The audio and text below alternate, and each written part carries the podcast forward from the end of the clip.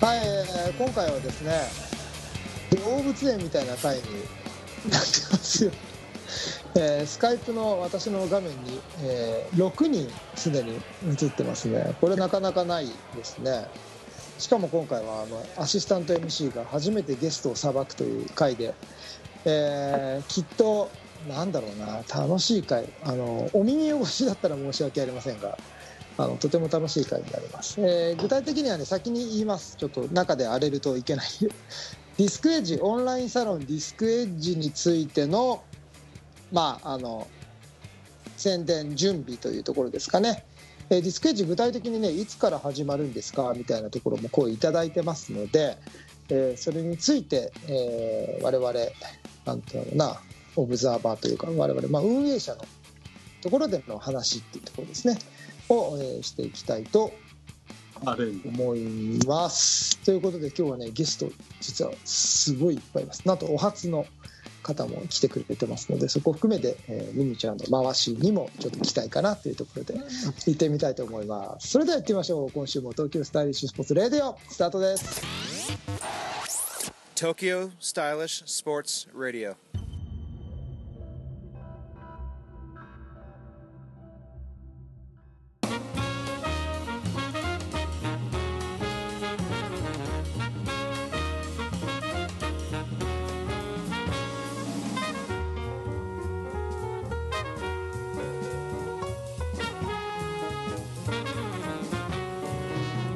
皆さんこんにちは。東京スタイリッシュスポーツ代表チームイノーバーインターナショナル菊池哲也です。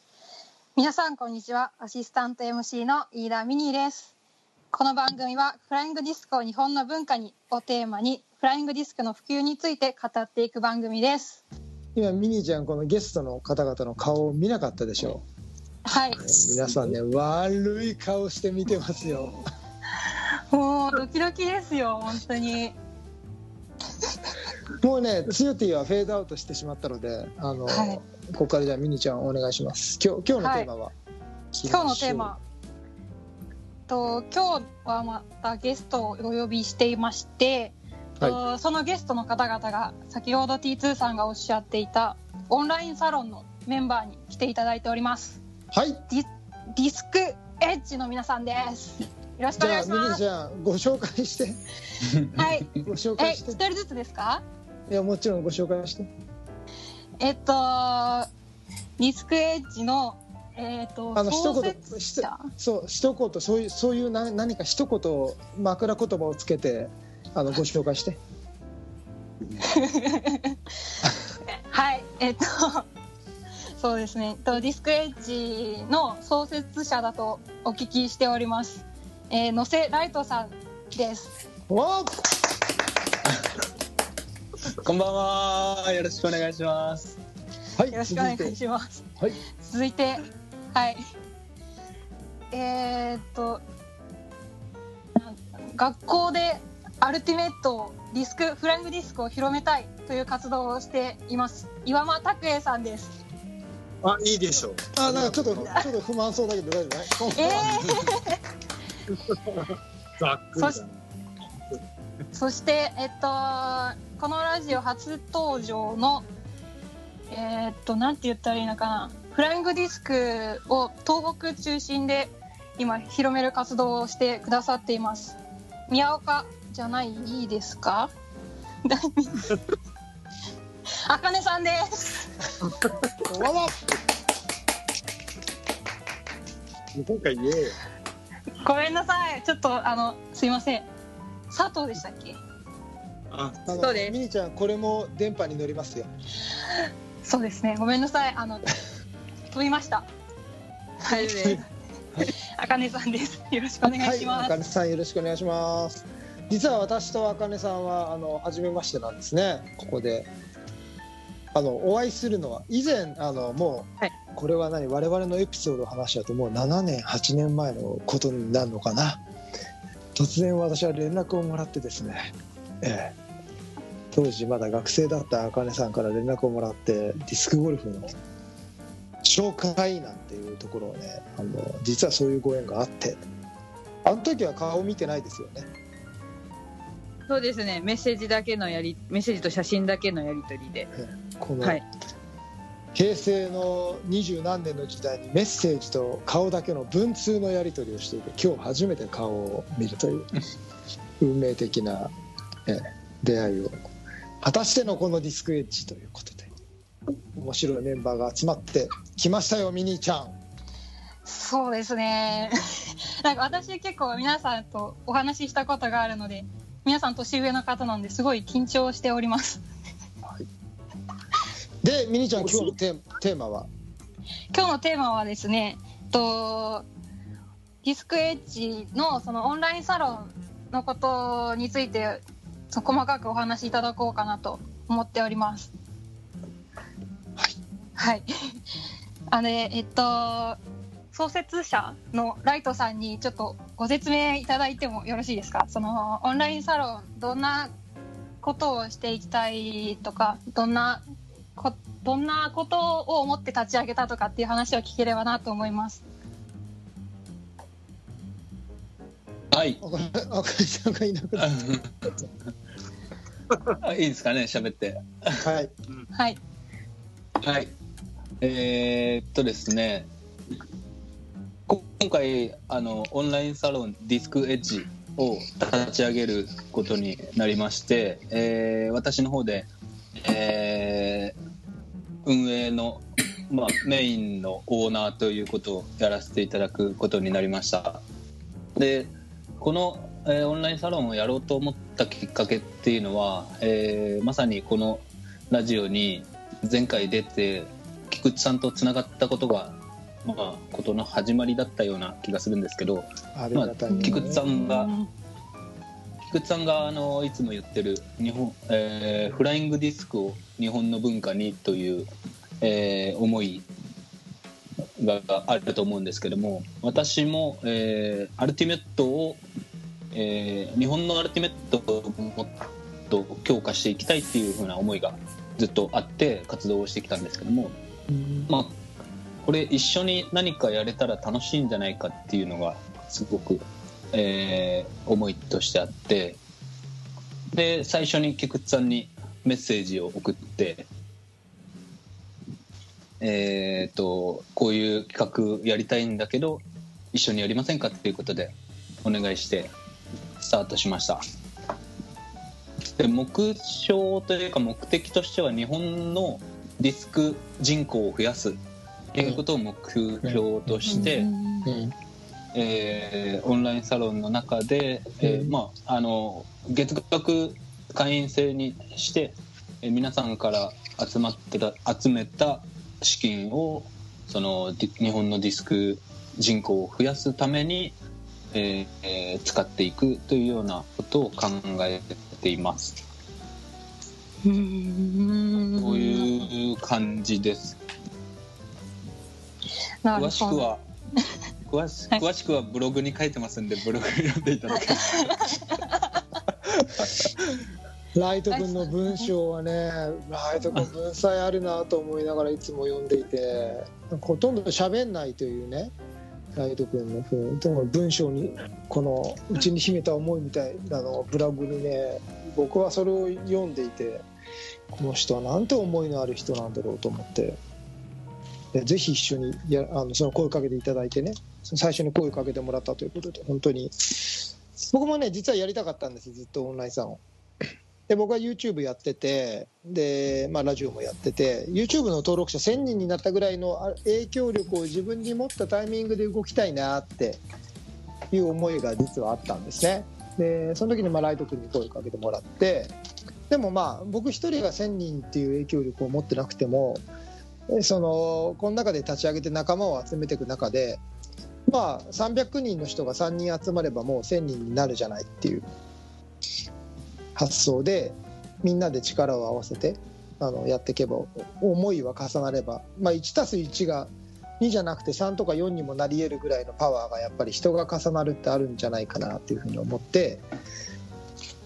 ぜひやりたいなと思って、僕も話に賛同させていただいたんですけどね。はい、はいはい、この今ラジオに出てきてくださってるのが T2 さん含めて4人なんですけど、メンバーは何人ぐらいいらっしゃるんですか？ライト君お願いします。はい、今、運営を行っていくメンバーっていうのは5人、僕含めて5人なので、今この画面に映っている4人と、あと東北のディスクビレッジのトカさんが運営のメンバーです。まあ、その子もちょっとサブと感じメンバーがいますので、現状は7人。7人、はい。このメンバーちょっと T2 さんにお聞きしてもいいですか？はい。このメンバーどういう形で集まったんですか？呼びかけがあったんですか？もともとライト君と僕の頭の中にあった構想で、ライト君は現役アルティメットのプレイヤー、僕は現役のディスクゴルフのプレイヤー、はい、でまあ自分で言うのはねちょっとあれですけど、まあ、日本のトップのプレイヤーであるというところで、そういうところの人たちだけを集めてもあんまり意味がないんじゃないかなっていうのは思ってて、その、まあ、毛色の違うとか、はい、思いは共にできるけど、リスクの関わり方っていうのはきっといろんな関わり方があって、まあ、普及をさせたい、リスクの輪を広げたいっていうところで賛同できて、まあ、いろんなリスクへの関わり方をしている人たちをぜひ仲間になってもらって一緒に活動したいなというところで、岩間さんをねお呼びしたんですよ。岩間さんも一緒にぜひということでお願いをしたわけですね。T2 さんが拓栄さんを誘った形ですか？これはね、僕もライト君も同じ思いです。そうだったんですね。基本的に思いを同じですね。ということでちょっと岩間さんに振りやすくなったでしょ？はい、はい、拓栄さん画面固まってますけど大丈夫ですか？聞こえてます？声は聞こえてるよ。ああ、よかったです、うん、オファーをいただいた時とかってどういう気持ちだったんですか？来たなぁ嬉しい、よかったよかった。こういうとなんかさ、今 JFDA がいろいろこうなんだ、ラジオやったりブラインドディスタイムやってるじゃん。はい、そうですね。そこ俺こんなに呼ばれないと思ってたわけあ、JFDA の方にですか？JFDA のあれにすごい言うんだけどなんかさ、実況割と走って頑張ってきたのに、俺の後で実況してる人が先に実況のことを語ってる記事上がってて、俺なんかそんななんか悪いことしたのみたいな感じで、あっちに2番目から、あれ俺なんかダメなのかなとか思っててそろそろ消え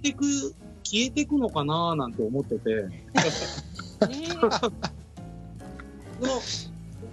況やってるし、ユースの指導もしてるし、そうですよね、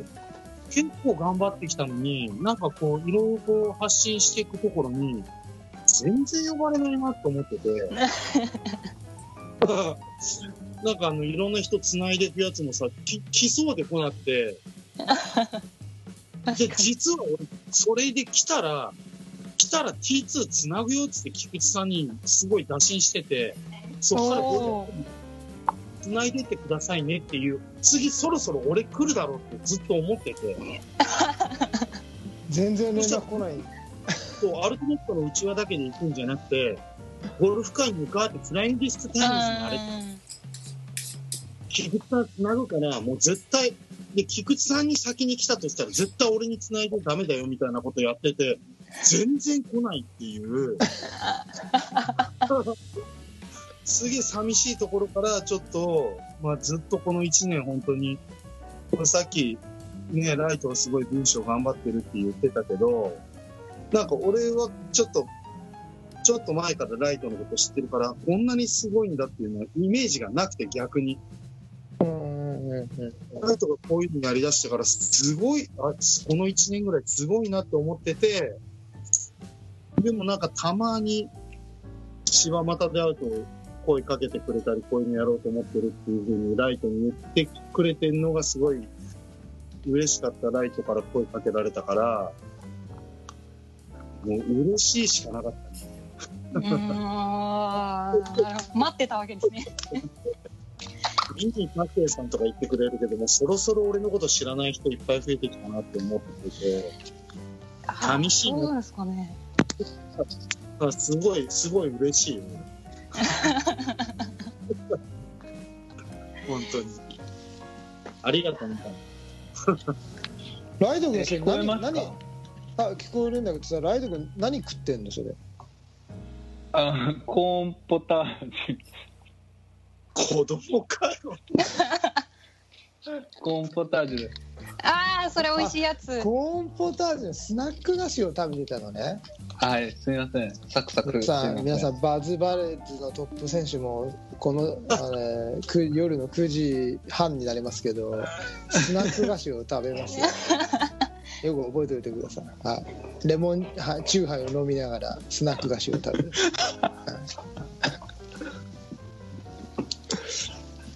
はい、ごめんなさい、ミニーちゃんお返しします。いやいや、はい。あかねさんにお声掛けしたのはライトさんなんですか？今回の。あ、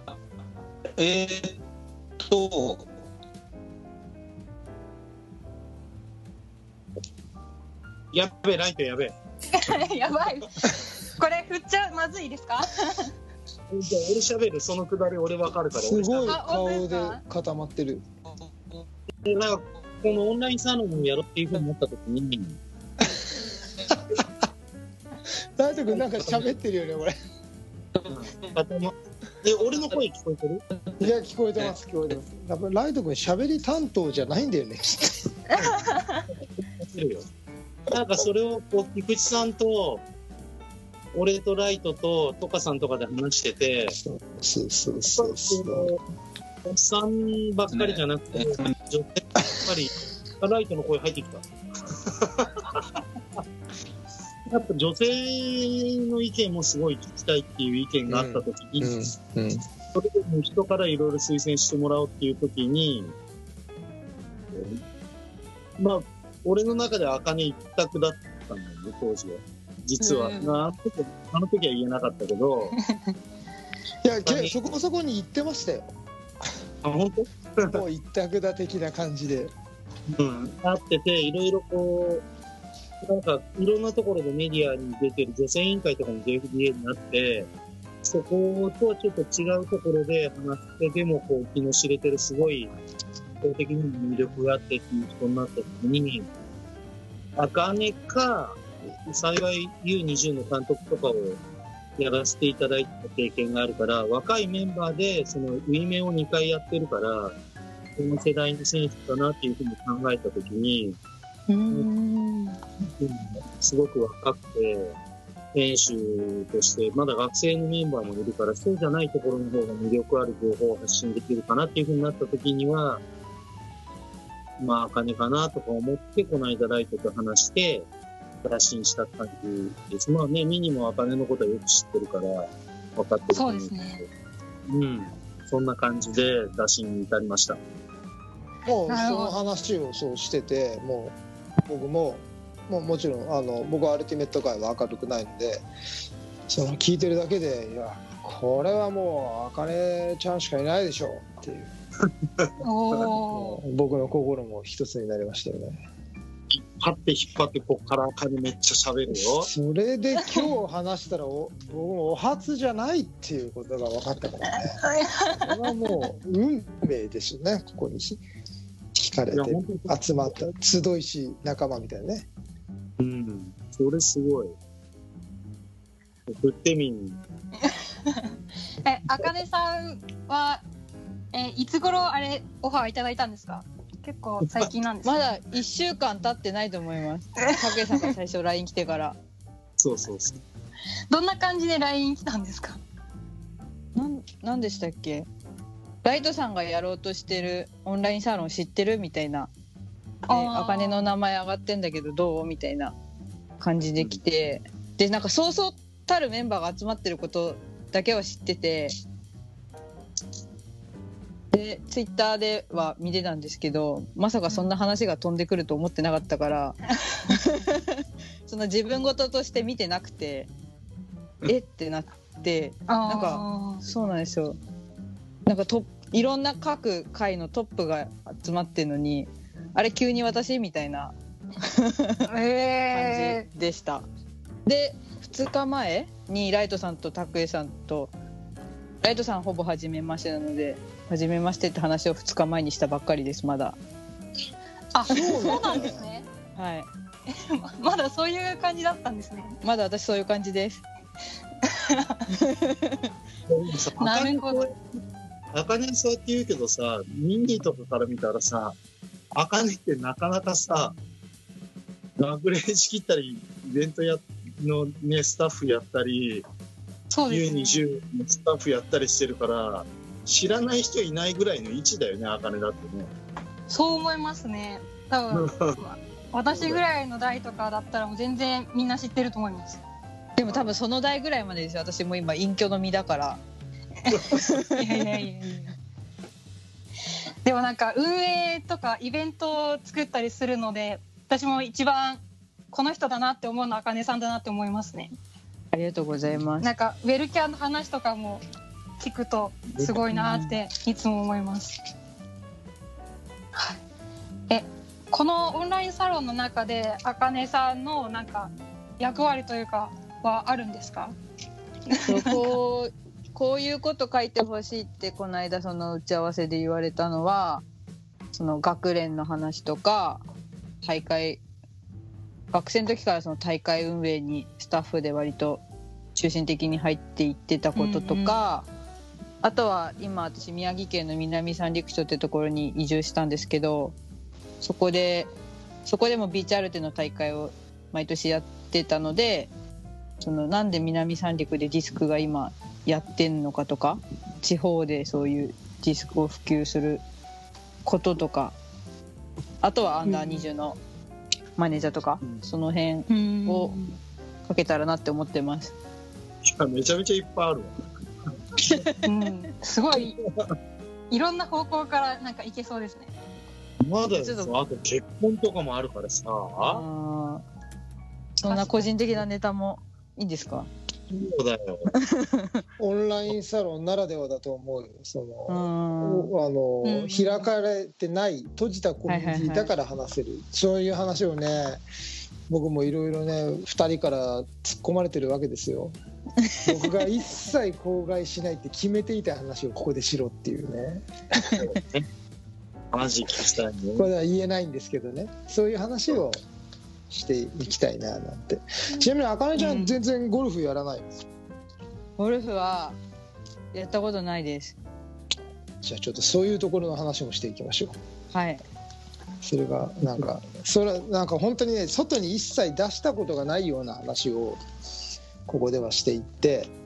その、うん、そういう仲間、いやこの人まさか T2 がこんな話をみたいな、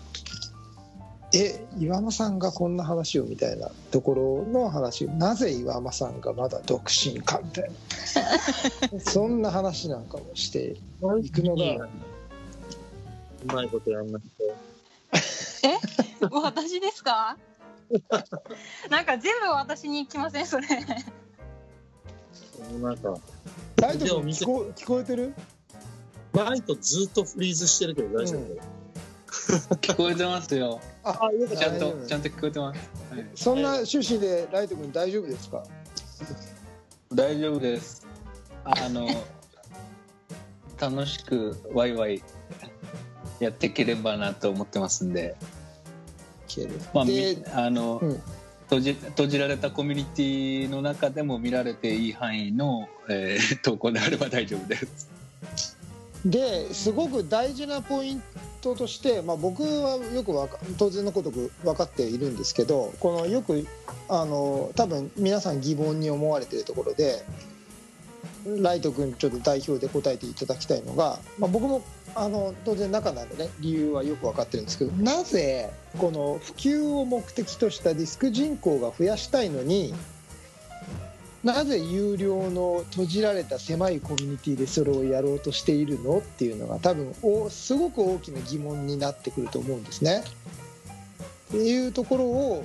ぜひライト君は答えていただけるといいなっていうふうに思うんですけど。はい、や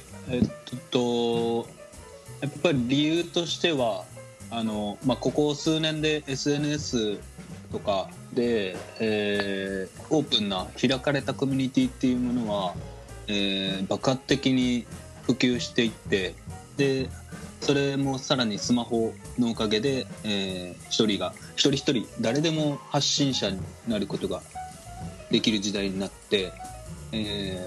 非常にオープンなコミュニティはもう普及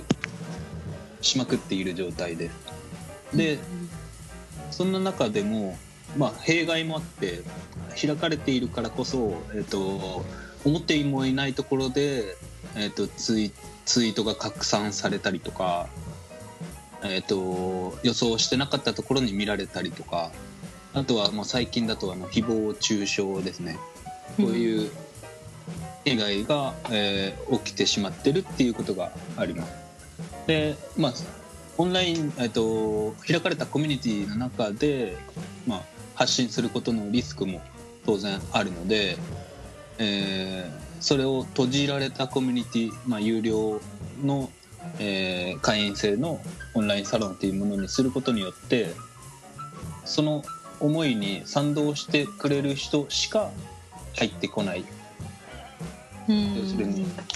閉じられたコミュニティっていうものが形成できるので、その中で当然誹謗中傷を行うような人は出てこない。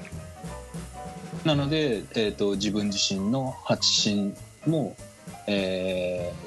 信を持ってというか、そんなに気を使わずに発信することもできるし、それに対して必ずじゃないけど応援してくれてる人たち、同じ思いを持った人たちしかいないので、とても建設的な意見交換ができるようになると思うので、だからこそ、閉じられたコミュニティの重要性とかニーズっていうのはここ最近、世間的にもニーズが高まっているっていう状態ですね。だからそれをフライングディスクの中でもやっていきたいなっていうふうに思ったのがきっかけです。なるほど。じゃあ大丈夫ですか？はい。日本人って情報にお金を払うっていう文化がないんですね。情報はただで手に入れられるっていうのが日本の文化で、情報を誰かに何かを教えてもらうときに対価が発生するっていう文化が日本にはないんですよ。これ海外では当たり前のことなんだけど、日本では実はなくて、誰かに何かを聞いた時にお礼として対価が発生するっていうことはないんですよね。で、今まさにライト君が話した通りで、あとはそのオープンで開かれたコミュニティ、ツイッターでも何でもそうなんですけど、いろんな人が発信しすぎることによって情報のクオリティが落ちてきてるっていうのに間違いなく言えて、でその中でわざわざね会費を払って一緒にこの我々の思いを共有してくれる人っていうのは、イコール仲間なんですよね。わざわざお金を払ってまで誹謗中傷しないでしょうっていう、これが基本的なオンラインサロンっていう世の中にあるオンラインサロンの抑えというかね、考え方ではあって、そこで賛同する仲間っていうのはきっといろんな何かをやろうとした時に一緒になって動いてくれる人たちだろうなっていうのが大きな考え方としてあるわけですよね。でわざわざ会費をいただくということで、我々も別に会費は別に我々も会費を払います。これちゃんと大事なポイントで、我々も会費を払うんです。我々の私服を肥やすわけではなくて、まあそんなにね大きな収入にはなりませんけど、その集まったお金でサロンの仲間全員が共有できるリスクの普及活動にそのお金を使っていけたらいいなっていうふうに。わー、なるほど。思っている。我々がね運営者だから、じゃあ会費を全員で頭割って我々の懐に出ようとかそういうことではないんです。我々の思ってリスクの普及、我々の思ってるじゃないですね、サロンメンバーのみんなが思っているリスクの普及にお金を使う。お金の使い道っていうのも本当はサロンなんで別に公開する必要はないんですけど、これを公開してやっていくことによって、お金の使い道が分かってるとみんな寄付をしてくれるんですよね。でもそのお金の使い道が分からないと、そこにはなかなか何に使ってんだろうっていうふうに思うでしょ、みんな払う側としては。だけどこうやって使いますよって言うと、じゃあ賛同しようかなって思ってくれる人もいると思うので、そういうことも含めてやっていきたいなっていうふうに思ってるわけですね。で大東君、今具体的にこんな、はい、今サロンに、まあ、まだ立ち上がってはないんですけど、こんなことを考えてますみたいな、こんな記事実はもう僕らいろいろ準備を今してるんですけど、こんなことをやってますよっていうところで、ここで今公開できることがあればぜひ宣伝を兼ねて教えてしてほしいんですけど、そうですね、まあ、今集まってもらったメンバーの中で、夏休みの宿題とそうして1人5記事ずつ課題を出して書いてもらっている状態です。まあそれぞれなんていうんですかね、得意な分野っていうのはあるので、まあ、拓也さんだったら教員の分野だったり、菊池さんだったらディスクゴルフの点だったり、まあ、トカさんだったら農業とディスクとか、まあ、長くディスクを続ける話とか、まあ、そういったことを今、記事を集めていっている最中です。でまあ、今後としては自分の中で考えているのは、まあ、コンスタントにそういった記事を投稿しつつも、集まってくれたサロンのメンバーと一緒に何かやっていけたらなと思ってます。なのでサロンメンバー限定のイベントですとか、まあ、オンラインでの何かとか、こうメンバーじゃないと一緒に作れないものとかを作っていけたらなと思ってます。もうなんか具体的に上がってるのが、そのアルティメットのチームをゼロから起こすためにはどういうプロセスを踏めばいいのかとか、なんかでやってる人たちがいるので、それをある程度なんていうのフォーマット化していくことによって、誰しもがそこをやろうと思った時に乗っかってこれるとか、あとはその僕のその技術コーチを実際に受けられるみたいな、サロンメンバー限定のみたいなところとか、一緒にプレイしてみてレクチャーができますよみたいなところとか、そういったところも今具体的には話が出てるところで、そういうこともまあやっていけたらいいよねってところですね。そうですね、岩間さんの記事もね面白いんですよ。もう相当迷ってるよ。だから今回にライトにオンラインサロンって、まあ、フレーズは聞いたことあったけど、最近ここ本当に数週間すごいいろんなオンラインサロンという単語に反応してると、やっぱりそうライトが今言ってくれたとなっていると思いつつも、まだそうこれの記事の投稿に慣れてないから、いろいろ試行錯誤だけど、まあ自分の期待されてる専門分野の記事だから、閉ざされてるコミュニティで、さっき菊池さん言ったようにこう賛同してくれる人のためにっていうことで、結構思い切って狭めて書いたりとかしてるし、まだでも不安。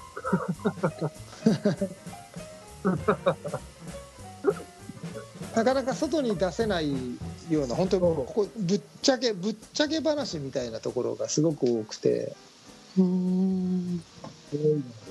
ところもあった。うん、その皆さんが書いてる記事っていうのはどういう形でそのメンバーに、オンラインサロンのメンバーに知られるようになるんですか？ライトさん、はい、すいません。あ、ごめんなさい。実はもうホームページができていて、まあ、僕が書いてるブログみたいな形で、随時投稿している状態で、実は今 URL を打てばそれ見えちゃう状態なんで、そろそろ非公開に設定を変えとかないとネタバレしちゃうなと思ってて。あ、なるほど。じゃあその URL をオンラインサロンのメンバーが知って、はい、その人たちだけで見れるっていう形になるんですか？そんな感じですね。まあ有料っていうか会員メンバーしか見れないページと、会員じゃなくても見れるページっていうのを作って、 URL 自体は全体に公開して、まあ、途中まで見れるで、それ以上見たい人は会員、サロンメンバーになってもらって、でサロンメンバーになったら限定の記事も見れるようになるっていうようなシステムでいこうかなと思ってます。なるほど。なんかオンラインサロンってその言葉だけ聞くと、その1対1でオンラインでやり取りするのかなってパッと頭に浮かんだんですけど、なんかそういう感じではないんですかね。そうですね。コミュニティですね。コミュニティ。あ、なるほど。だからいずれかはこのラジオもそのゲストはね、サロンメンバー限定みたいな。風にしてったらね。ミンちゃんどうですか？私もサロンに入ります。ね、あなた MC ですから。さあミニもちょっとさ、名前上がんないでもないんだけど、もうミニこっちに取りつかれちゃってさ、ミニ続きになってる感じになってるから、ちょっともうミニも魅力あるけども。ミニこっちのアナウンサーみたいになっちゃってっからなっていう話もちょっとあったよ。いやっていうのも失礼ですけど。いや違います。なんかそうオンラインサロンの方もなんか面白そうだなっていうのはちょっと SNS とかで見させてもらってたので、なんかそういう声が上がるのは嬉しいですね、素直に。そのサロンでね来た質問とかをこのラジオで答えていて、僕はサロンオーナーの一人なので、ね、はい、このラジオを使って質問に答えていって出せる範囲でね、そのサロンに入ると実はもっと深い回答をしてますよみたいな、触りの部分だけみたいな。そうこれではしゃべりますが、もっと知りたい方はサロンへどうぞみたいなね。この回しミニ頼むよ。ちょっともうちょっと練習しなきゃですね。回を積まないと。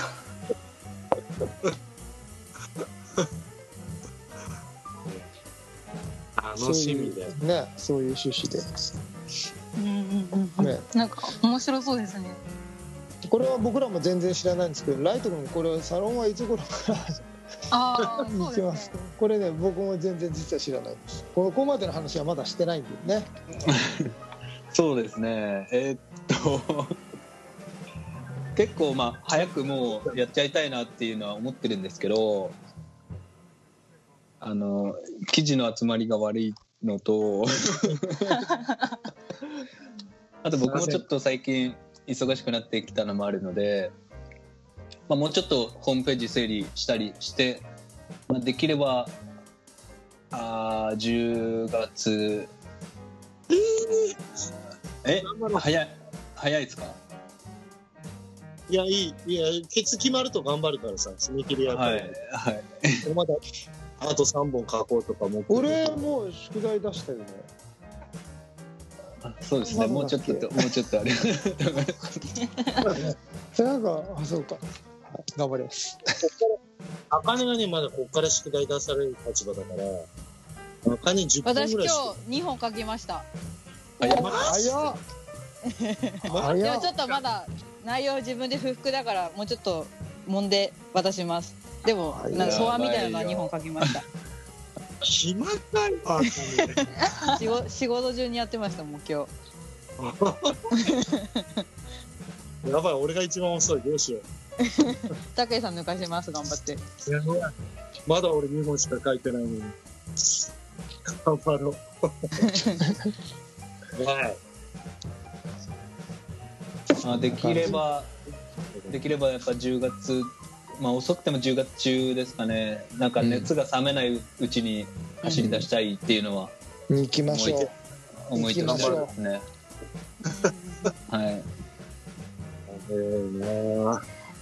きましょう。 TSS Radio。 はい、今回は、ゲストオンラインサロンディスクエッジの皆さんの、をゲストにお迎えしての回でした、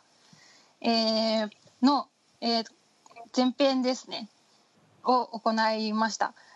ディスクエッジのその名前に込められた思いだったりとか、これからどういう活動をしていきたいっていう熱い思いを聞けて、すごい充実したラジオになったかなと思います。 T2 さんいかがでしょうか。いや、ミニーちゃんの回しが上手くなってるよね。本当ですか。うん。いや本当にこれは別におだてるわけでも何でもなくて、いや嬉しいですね。非常にスムーズなこの間なんかやってたのっていうぐらい、ラジオ聞きまくりましたね。仕切りが良かったです。いや、ありがとうございます。いらなくなっちゃうんじゃないのって。バツってやられてますけど。皆様どうでしたか。ライト君どうでしたか。あ、すみません。久々にラジオ出演して全然やっぱり文字書くのはできるけど喋るのはできないなと思って心折れました。そんなことない。山さんどうでしたか。いや、なんかちょうど僕が出た前後ぐらいでミニーが来て、冗談でこうミニーがこうそういう風になってったらいいんじゃないかっていうところから、もうなんかすっかりこう MC になってるところが鼻につくところでもあり、なんか鼻のあるすごいラジオになって、2回目こう出させてもらった時にこう楽しいなって思って、これ多分生徒も聞くと思うんでわすごい聞いてるから、あの人たちだから、これからもいい MC と楽しいラジオ楽しみにしてます。頑張ってください。頑張ります。また、あかねちゃん初登場でしたがどうでしたか。いや、こんなにディスクについて好き勝手に喋っていい場があるんだなって。あとはたけさんも今言ってたけど、ミニーが知らぬ間にゴルファーになったアナウンサーになっててミニーの成長にひたすら感動しながらずっと聞いてました。ありがとうございます。ちょっとまだねイラッとする時あるよね。どの辺があるんですか。なんか映り具合もさ、ちょっとアナウンサーっぽいっていう感じでさ、こういう感じですか。そういう感じ、そういうのとかさ、ペン持ってる感じがね。そう。いや、なんかメモしながら言うことまとめながらやんないと。なんかさ、気取ってんなと思って。いや、はい、ありがとうございます。もう必死に食らいついてます、このラジオに。いや、いい感じだよ、本当にすごく MC になってきてるね。あかねちゃんちなみに。このラジオもう300回近くやってるんです。あ、そうなんですね。そうなんです。ポッドキャストと YouTube を中心にやってるので、もしよければですね、ここのところゲスト会でずっともう2ヶ月3ヶ月ずっとゲストの方に出ていただきながらいろんなお話してるんで、もしよければ過去分も聞いてみてください。はい。じゃあミニーちゃん、はい、締めてください。はい。それでは今回のゲストは、ディスクエッジオンラインサロンの皆さんでした。それでは東京スタイリッシュスポーツレディオでは皆様からのお便りをお待ちしております。